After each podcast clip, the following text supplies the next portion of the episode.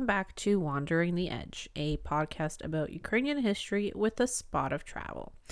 I'm your host, Larissa, and this week we'll look into a cultural topic uh, rather than a historical one. And don't worry, um, there will be some history thrown in there.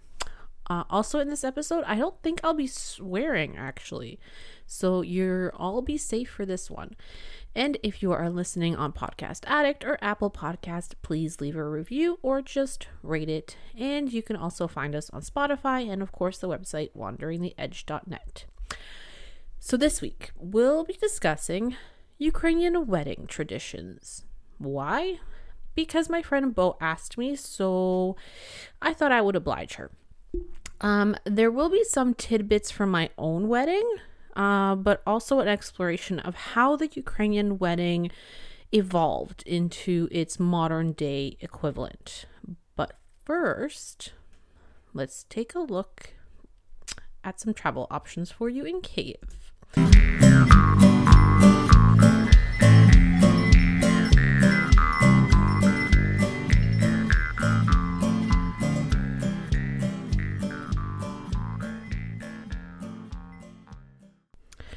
Okay, so there's this like living museum in the south of Kiev um, that I've been to loads of times. I really like it there, and I actually thought it would be a great place to get married. We didn't because I have a huge family. Um, anyway, the first time I went there was on that Ukrainian tour in 2001. There was a whole bunch of us um, and I'm almost 100% sure we were probably hungover, but it was really, really hot. Um, we did get a guided tour. Don't ask me what they said. Again, almost 100% sure we were hungover, so the level of information that was sticking in my head was very low. Anyway, I'm talking about the Ukrainian Museum of Folk Architecture and Life of Ukraine. It's uh, like a 1.5 square kilometer open air museum and is located in what was a little village south of Kiev by the name of Pirohiv until the capital gulped it all up in 1957. Um, and it is now just a neighborhood south of the city. The entrance is located along the E40 highway, and getting to the entrance itself is a bit of a trek, but it's like two bucks to get in, so well worth it. Now you can get a guided tour, but it's um, more of like a wandering experience. Once you get in, you'll be greeted by these absolutely stunning, authentic wooden wind, uh, windmills. The museum was founded in 1969, but it wasn't until 1976 that the first tourists or the first visitors visitors were allowed in. It has over 300 architectural structures brought from all over Ukraine and carefully reassembled. There's buildings from the east, from Slobodzhina um, and the Poltava regions, to the west, from the Carpathians, central Ukraine, and southern Ukraine. Most of the buildings are open, so you can go inside and explore. The oldest exhibit is a house from the Volyn region that was created in 1587. The oldest church there is from the Pirohiv village and was built in 1742. The main church, um, I believe it's called a St. Nicholas Church, is still an actual working church and has services every Sunday. Some of the buildings might be closed due to renovations, but you'll figure it out because those ones are physically locked up. Also, some of the buildings that are open are both exhibits but also shops. You can actually buy whatever the merchant is selling. I actually bought two kilims there. Um, they're Ukrainian carpets that are not actual carpets, but are used more as a way to stop drafts coming through the walls. And I gifted these to my parents. And um, I bought an antique wedding towel that I actually used in my own wedding to carry the korovai, which I will explain later.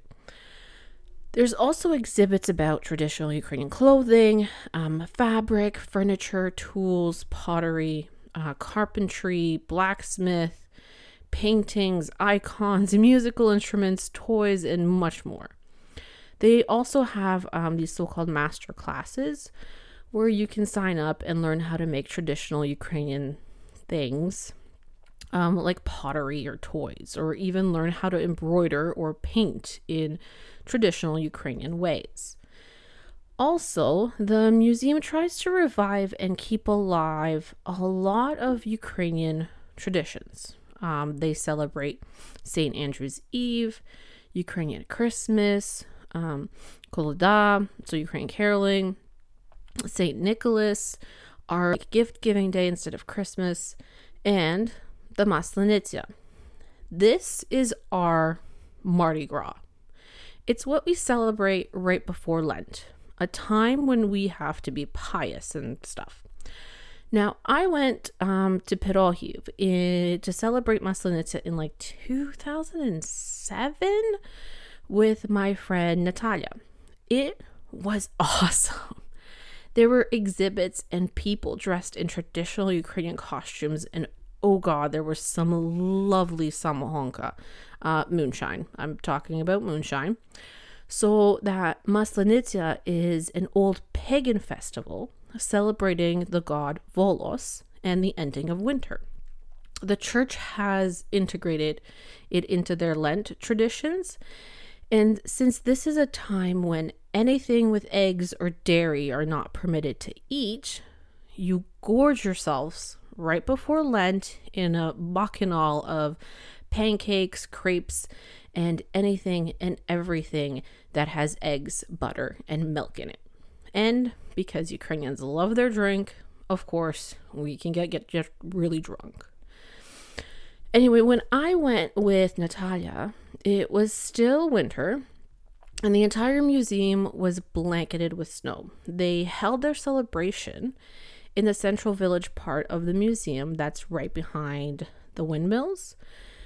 Honestly, it was one of the greatest experiences. The people were nice, and of course, there were middle aged mothers who kept on asking if we were single because they had a son living in Kiev, and he even had his own apartment. They kindly offered to share their food with us, along with a sip of their drink.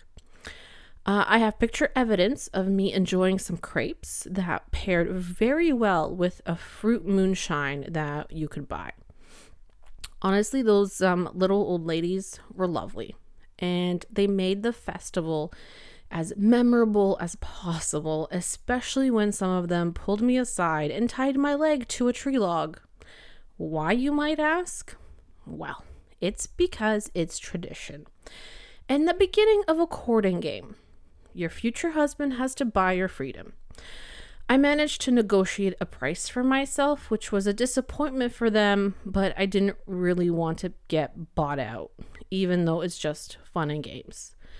The museum has food booths, but also a full scale kitchen that offers traditional Ukrainian cuisine. So if you could get a little peckish and didn't bring anything with you, you can buy something there. Depending on when you go, you can also even get a tour on a traditional horse drawn wagon. Me and my husband also went there in like 2015 when they hosted a modern folk Ukrainian music festival. It was, as always, awesome. And even though there's not really detailed descriptive explanations of the buildings, the architectural structures are pretty self explanatory. But again, if you want a more in depth exploration of the exhibits, you can always get a guided tour, or you can even check out their website, pyrohiv.com. So P Y R O H I V.com which um, I've actually included on the sources blog on wanderingtheedge.net. And the map that they have on there is pretty informative. But now, let us talk about love and the ceremony to cement that love forever and ever.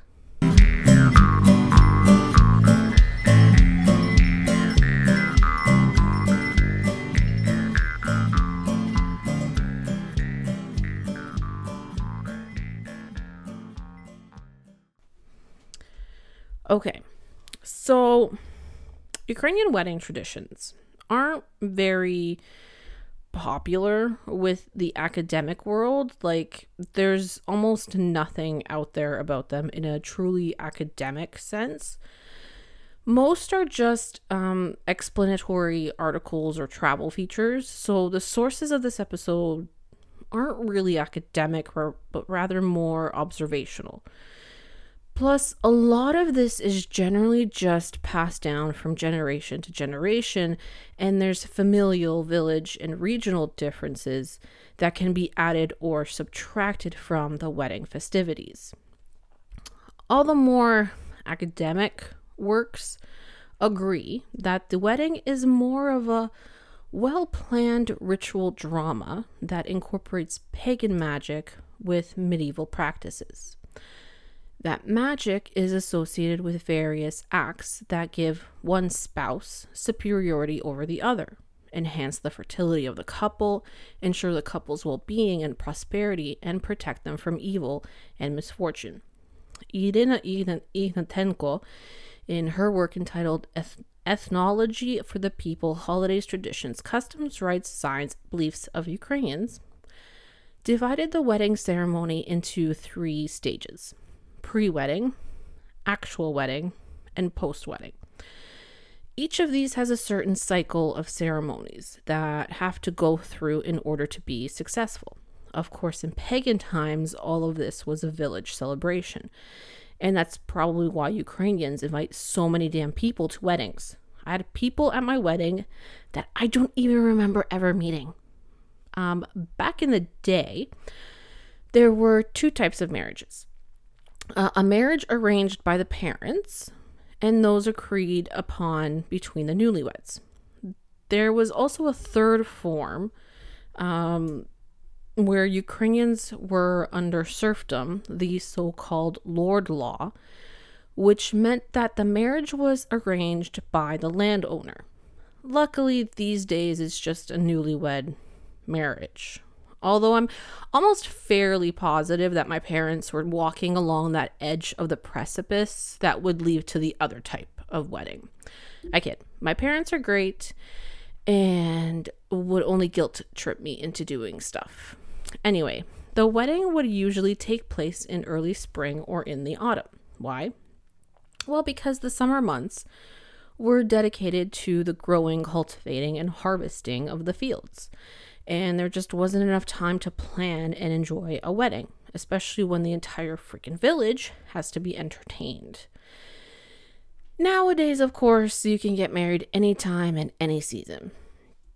Now, another way of getting married back in those days uh, was against the will of the parents or with their secret permission in order to avoid huge wedding costs, which we today might call an elopement, or one could always so called abduct the bride. I think we can assume this was the exception rather than the norm, but it was known to be done and has now turned into a wedding day game when the bride gets so called kidnapped and the groom has to bribe his friends in order to get her back. This apparently, if the medieval primary chronicle is to be believed, comes from the pagans, Slavic tribe uh, tribes, namely of the Derivyane, who apparently, quote, existed in bestial fashion and lived like cattle. They killed one another, ate every impure thing, and there was no marriage among them, but instead they seized upon maidens by capture. They apparently just partied all the time and had orgies and exchanged partners whenever they felt like it. There was also an ancient marriage practice of purchasing a bride, which was mentioned in the 10th centuries. I guess if no one wanted you, you could flaunt your money and buy a bride, which still sort of exists today. Uh, the first step in um, the wedding ritual was the matchmaking.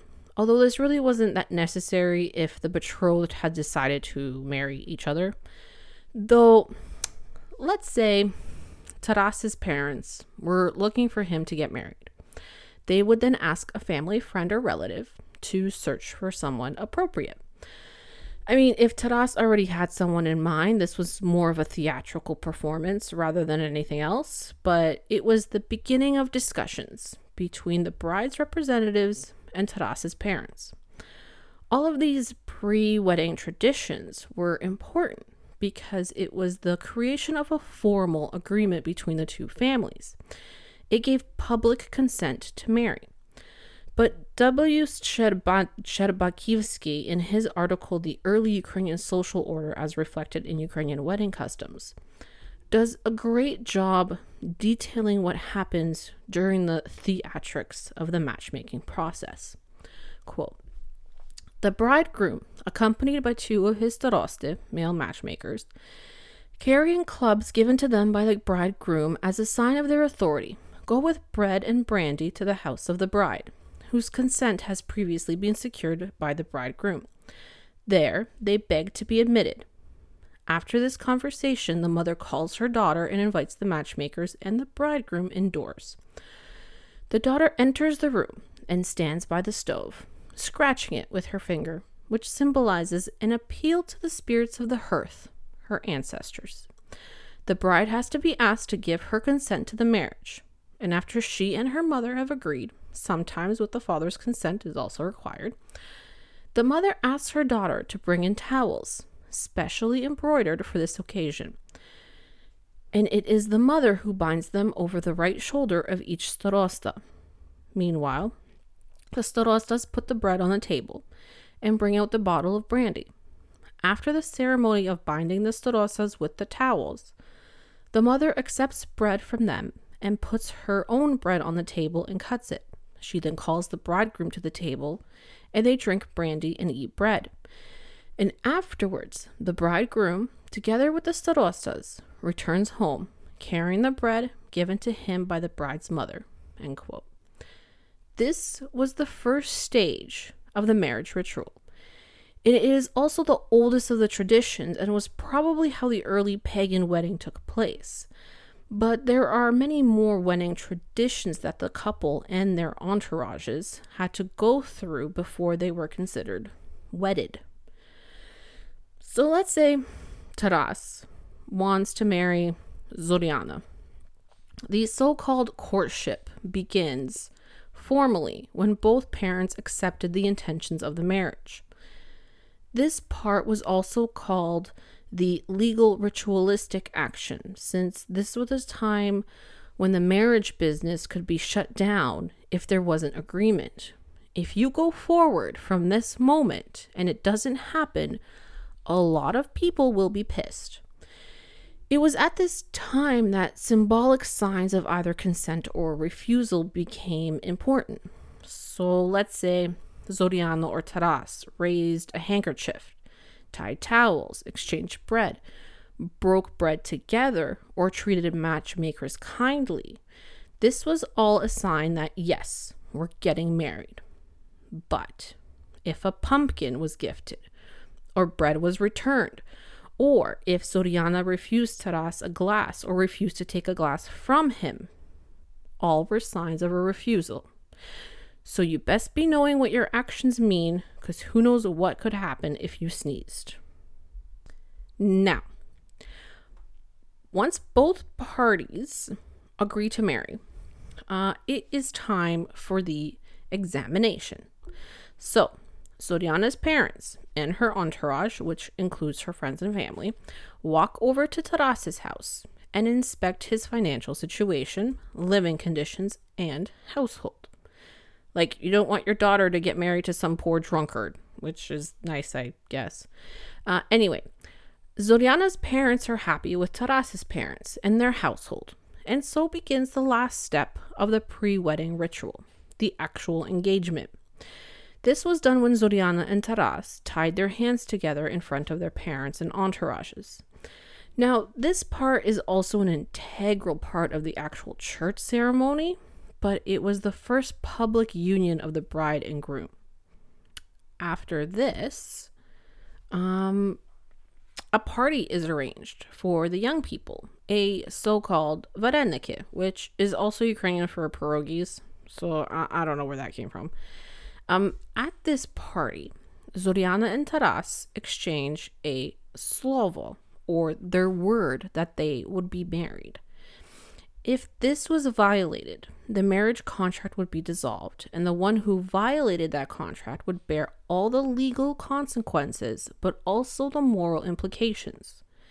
So, if you remember that episode um, from a couple of episodes back about Marusia Churai, if she and Hryts did make their intentions clear and he left her for Helena, then Hryts deserved to be poisoned. This time also allowed the parents to conclude the legal marriage agreement. The terms, expenses, gifts for relatives, who gets what, and what goes where. Zoriana would have to bring with her her mar- her wedding uh, chest. This chest was important because it contained her dowry and remained her property forever. Taras would have absolutely no right to anything inside of it. It was used as a second table in the newlyweds' house and additional storage of really important personal and familial objects. There's a really great video from the um, National Museum of Folk Architecture and Life of Ukraine, um, their YouTube channel, that has a nice compilation of the wedding chests they hold in their exhibits, but also a nice introduction to a very unique Ukrainian singing ability the Bili Holos, or the white voice. It's also called open or natural singing, which is a very traditional style of singing. Uh, I've put up a video on the blog post on the website if you're interested at wanderingtheedge.net. Now, this agreement also identified how the bride or groom would be compensated for material or moral damage in case the marriage contract was terminated. So, a lot of these traditions that I've talked about were spread out throughout like the week. But since we live in a modern era where that kind of festive atmosphere would not only be financially crushing but also unfeasible due to modern work requirements, we condensed it all, all to like a couple of days. The week long wedding festivities would begin with basically preparations for the actual ceremony. So, the Hiltzi Viltzi, or a ceremonial branch with flowers, ribbons, and ears of wheat, was created. And this would lead the wedding procession into the church. They would also prepare the vinoks, or wreaths, usually uh, made using periwinkle, which was a symbol of virginity and would be used in the church ceremony, but also worn on the bride's head. Zoriana and Taras would then need to go from house to house and invite people to the main part of the wedding.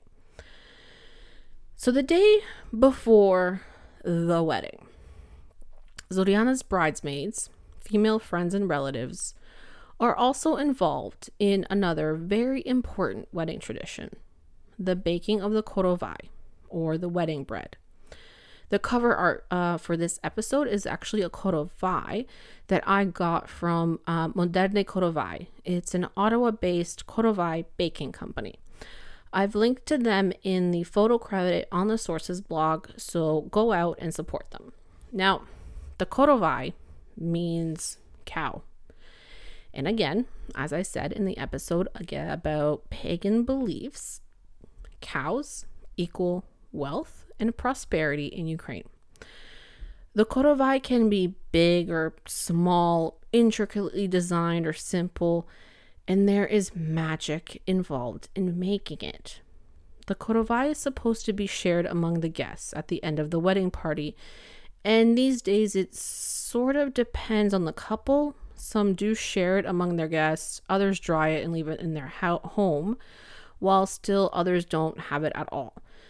But back in the day, it was a very important aspect of the wedding tradition. There were important ritualistic symbols um, and actions that needed to be done. Like, for example, Women who made the dough had to be bound by a special embroidered towel and their hands washed with holy water. You could decorate the korovai as you liked, with each symbol meaning something different.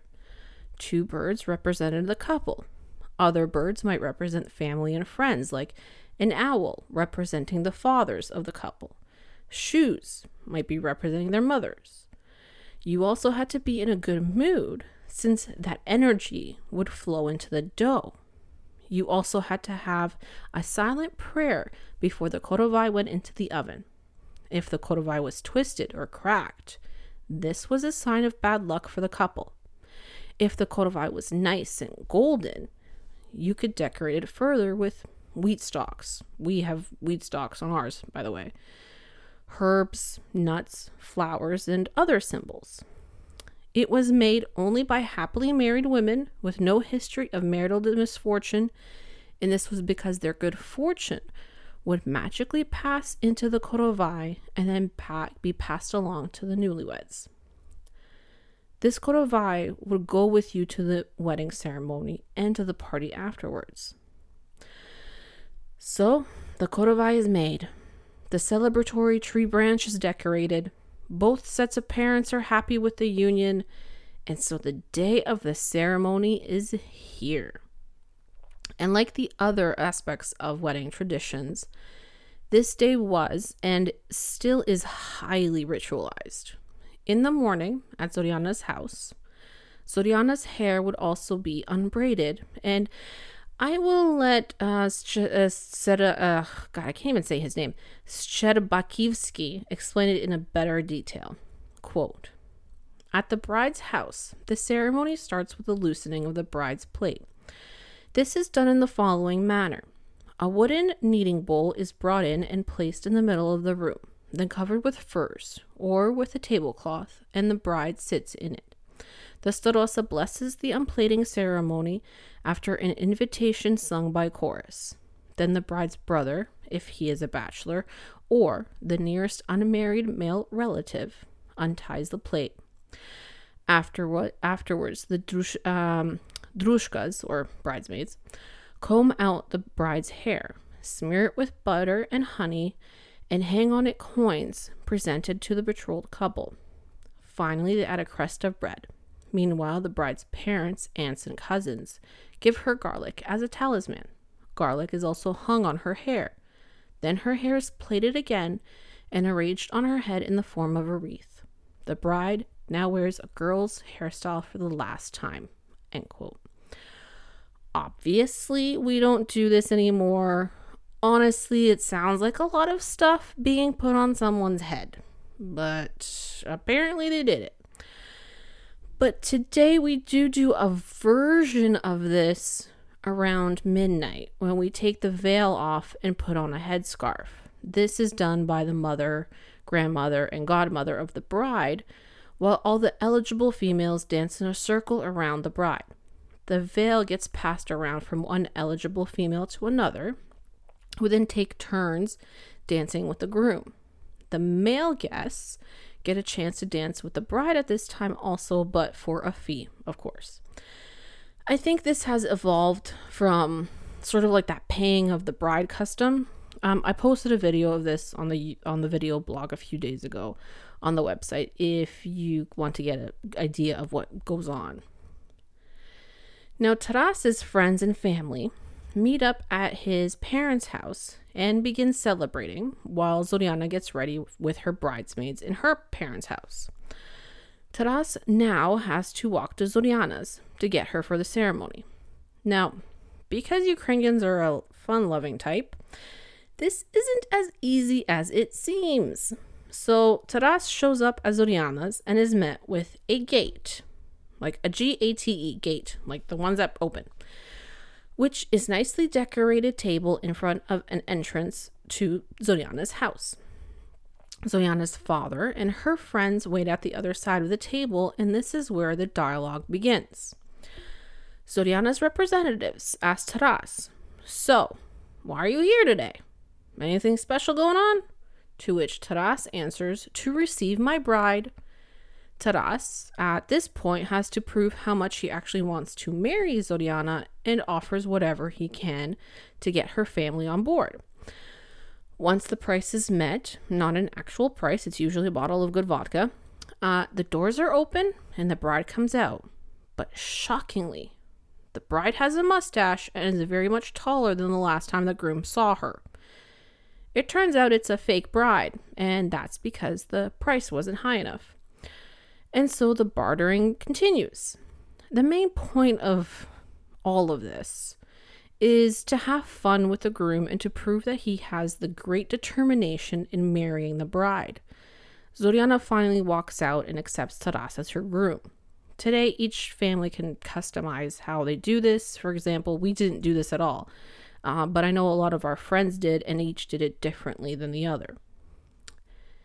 Now comes the most important and personal aspect of the wedding the blahoslavlenia, or blessing.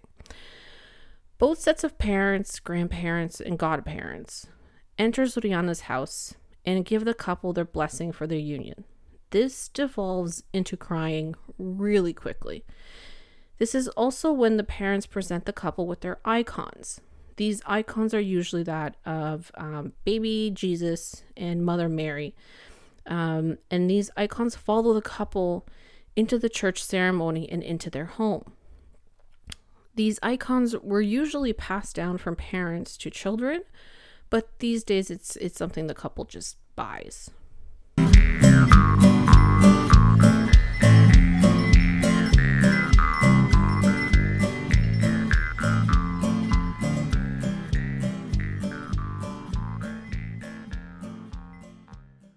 So now, Zoriana and Taras have the final blessing of their families and walk together to the church. So there's a big difference between Western ceremonies and those of the Eastern or Orthodox ones.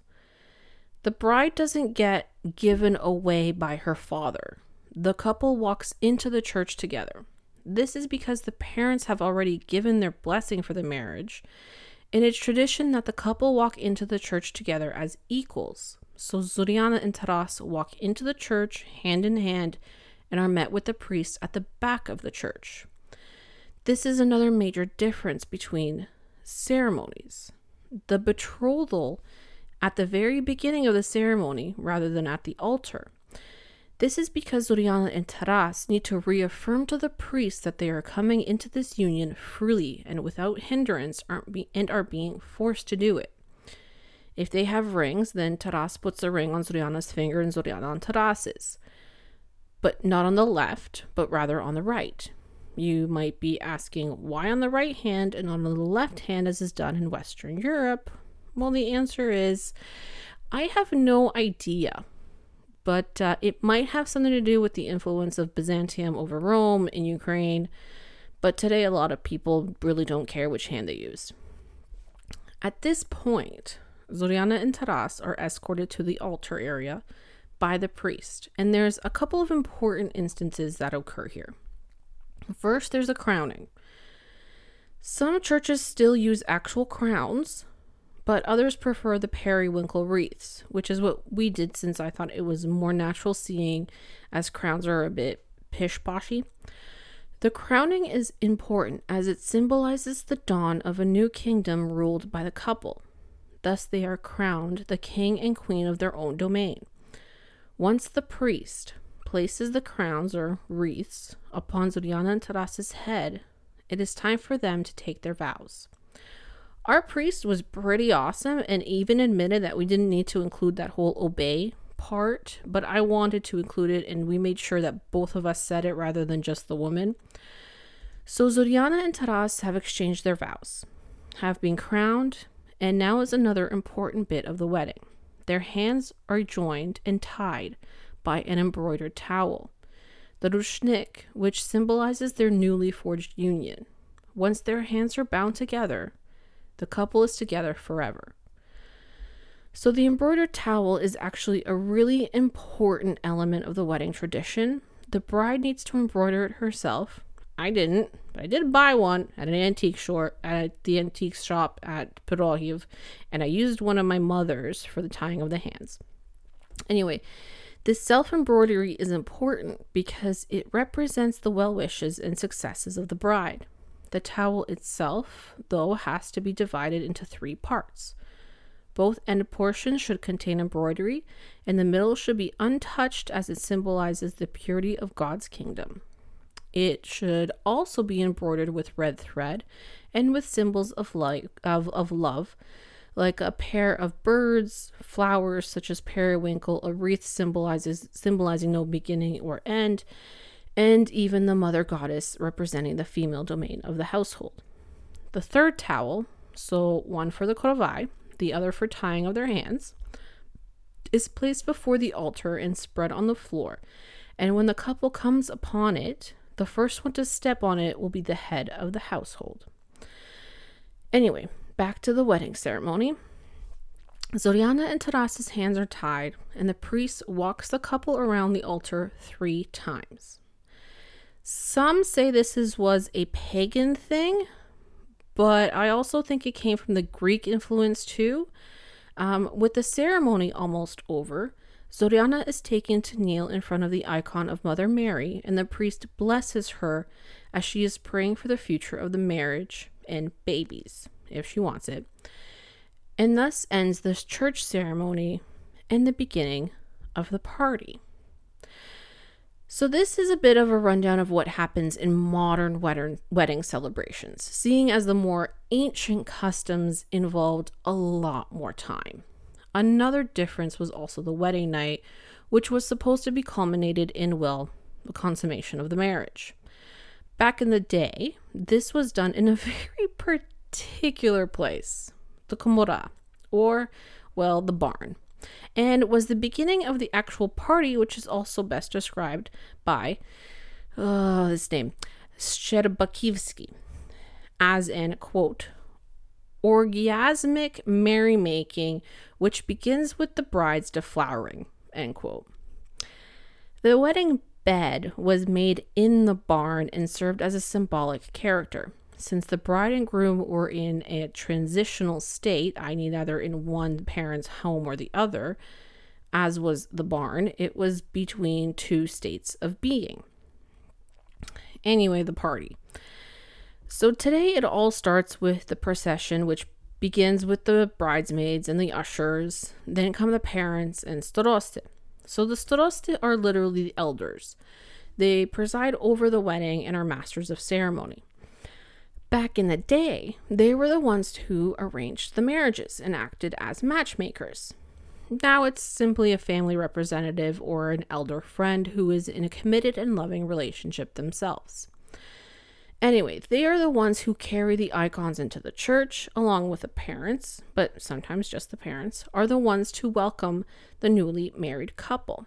So Zoriana and Taras would be first greeted by their parents with bread, salt, honey, and vodka or wine. All this symbolizes love, prosperity, and wealth. Zoriana and Taras have to take a shot with their parents, and now it's time for the party to begin. This is symbolized by the staroste officiating toasts, uh, officially toasting the newlywed couple. Today, the first dance, the father daughter dance, and cutting of the cake are incorporated into modern Ukrainian weddings, but they weren't part of it before the turn of the 20th centuries. Now, good Ukrainian weddings have to have two things drink and dance. If you have those two things, you have the recipe for a successful wedding. Most of our guests might only remember that you got married and not much else. As I said earlier, around midnight, the veil is taken off the bride and the scarf is tied around her head. The veil has only become popular recently. Ukrainian brides didn't have to hide their faces from the groom since they already saw him before the ceremony. The bride would usually wear whatever the regional costume indicated. For the Bukovina region of the Carpathian Mountains, it was the karabulia, which included uh, bulrush heads, while in the neighboring Hutsul region, the headdress might be filled with flowers, wheat, and would be absolutely huge.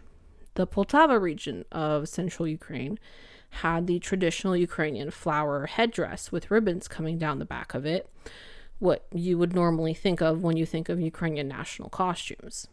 These days, the vinok or flower wreath has made a huge comeback in Ukraine. The veil is popular due to the influence of Western Europe, but also after the Revolution of Dignity, the wreath as a symbol of Ukrainian beauty has come back not only into wedding fashion, but also general Ukrainian fashion. There's a great Vogue article about it, which points out that it's not uncommon to see women in Kiev wearing a fake, fake flower wreath in summer. It's become a source of national pride during this time of war. I personally didn't even want to wear a stupid veil, but my mother guilt tripped me into it. But I compromised and wore the thing only for the church ceremony and basically ripped it off my head during the receiving line.